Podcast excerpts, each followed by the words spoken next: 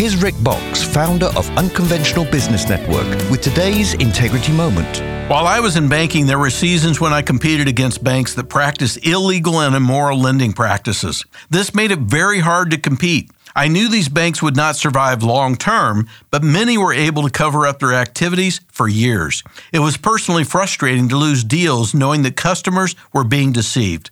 Eventually, the bank regulators would close these banks suddenly, often leaving their bank customers in very difficult situations. In Psalm 64 7, the psalmist writes about the wicked, But God will shoot them with his arrows, they will suddenly be struck down. He will turn their own tongues against them and bring them to ruin.